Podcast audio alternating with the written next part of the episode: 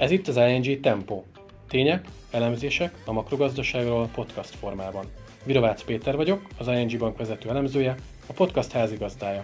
A célunk az, hogy közérthetően tálaljuk a legfrissebb makrogazdasági adatokat, a gazdaságpolitikai eseményeket, és bemutassuk mindezek hátterét. Kérem kapaszkodjatok, mert már is diktáljuk a tempót.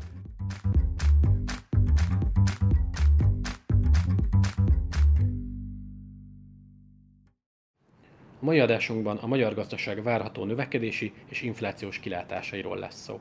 A harmadik negyedévre vonatkozó adatokból, gazdasági adatokból nem igazán látunk egyértelmű képet.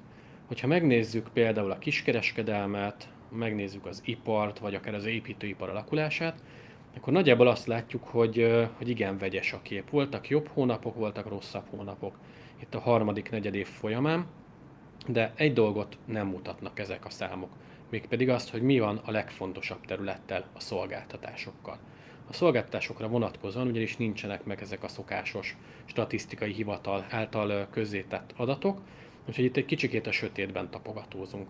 Viszont azért van nyilván némi big data, amiből ki lehet indulni, és alapvetően azt látjuk, hogy amíg ezek a hagyományosabb adatközléssel lefedett területek viszonylag vegyes képet mutatnak, addig bizony a szolgáltató szektor, és főleg a turizmus, illetve a vendéglátás már a 2019-es teljesítménye fölött hozza a számokat.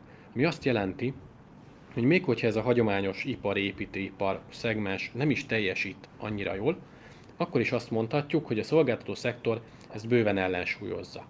A számok nyelvére lefordítva ez azt jelenti, hogy várhatóan a harmadik negyedében nagyjából egy, akár másfél százalék körüli negyedéves növekedést is láthatunk. Miért negyedéves növekedésről beszélek?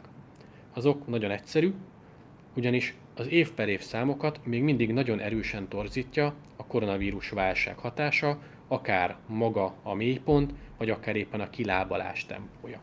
Ebből a szempontból sokkal többet tudunk meg a gazdaság állapotáról, és az előttünk álló növekedési helyzetről, hogyha a negyedéves bázisú adatokat figyeljük meg, hogy az előző negyedévhez képest miként változott a gazdaság teljesítménye.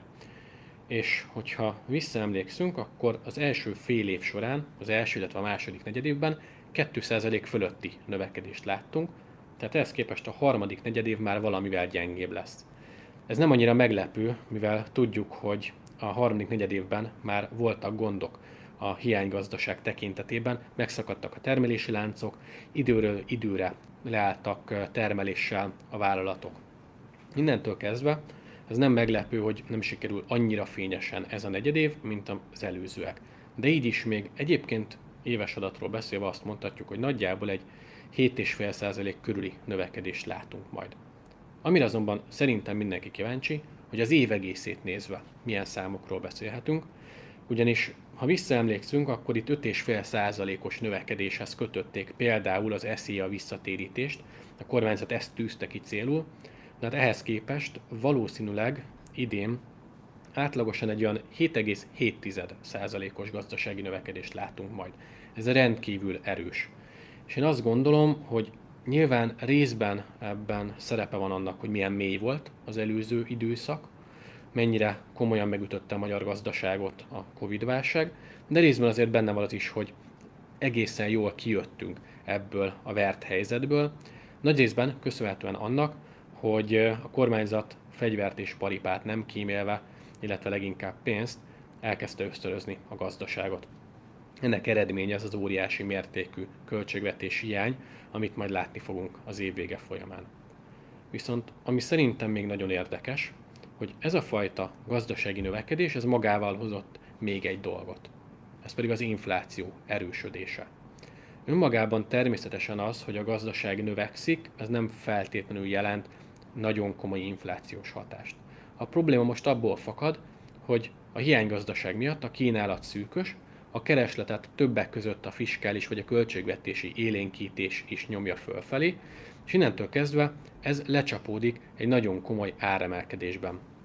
A vállalatok a költségeikkel gyakorlatilag megpróbálnak úgy lépést tartani, hogy emelik az áraikat. Nő a munkaerő ára, emelkedik a szállítási költség, a beszerzési költség, az energia ára. ezt pedig nem nagyon lehet kitermelni máshogy, egész egyszerűen úgy döntenek, hogy árat emelnek. Tehát egy igen erős, dinamikus növekedés mellett az infláció is elég komolyan fölfelé vágtat. Az mindig egy gazdaságpolitikai értékválasztás kérdése egyébként, hogy például egy láthatóan vártnál jobb gazdasági növekedés mellett például a többletbevételeket, a költségvetés ezeket a többletbevételeket mire fordítja. Én úgy látom, hogy két út lehetséges, jellemzően két út közül választanak a gazdaságpolitikusok. Az egyik út az, hogy látva a jó gazdasági növekedést, egy kicsikét visszafogjuk a lovakat, ezt szoktuk mi úgy hívni, hogy anticiklikus költségvetés. Ha látjuk, hogy egyébként jól teljesít a növekedés, akkor ebből visszaforgatunk a költségvetésbe olyan szinten, hogy csökkentjük egy kicsikét a hiányt, csökkentjük az államadóság mértékét, ezáltal egy kicsikét gondoskodunk, spórolunk, előre gondolunk a jövőre. A másik esetőség pedig az, hogy látva a többletbevételeket, utcu neki, ezt visszadobjuk a gazdaságba. Vagyis, ha úgy tetszik, visszahízzuk magunkat a hiányba, belehízunk az eredeti hiány elképzelésbe, hiszen ha arról beszélünk, hogy volt egy hiányszámunk, jobban teljesít a gazdaság, ez azt jelenti, hogy több a bevételünk, magasabb a GDP, tehát ezek a GDP arányos számok, ezek javulnak akaratunkon kívül. És akkor ilyenkor vagy meghagyjuk ezt a kedvező változást a költségvetés oldaláról, vagy azt mondjuk, hogy elköltjük a gazdaságban ezt a pénzt, visszaállítjuk azt az eredeti költségvetési hiánytervet, viszont ezzel pénzt juttatunk a gazdaságba. Igen, nem csak pont egy ilyen hiány gazdaság esetében alakul ki az a helyzet, hogy ez a többlet pénz, amit mi visszaöntünk a gazdaságba, ez előbb-utóbb, egyenlőre nagyon úgy néz ki, hogy ez inkább előbb, megjelenik inflációs nyomásban. Fel lehet tenni a kérdést, hogy vajon mindez megírja? És erre megint nincsen egyszerű válasz.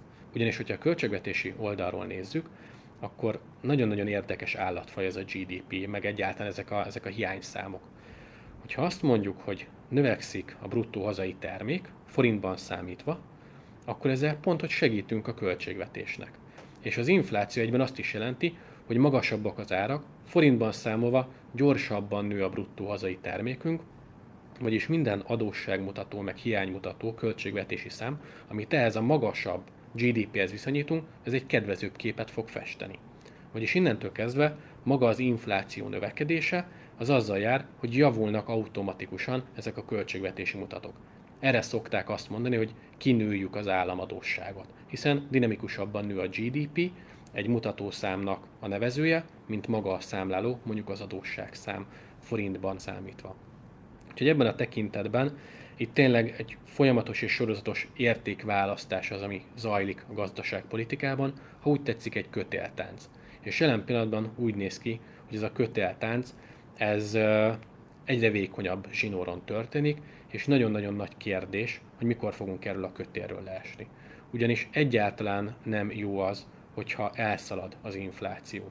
Ez folyamatosan újra többlet keresletet generálhat a gazdaságban, ami igazániból csak táplálja ezt a fajta áremelkedési nyomást. Erre szokták azt mondani, hogy igazániból elszaladhat az infláció, kicsúszik a kezünkből az irányítás.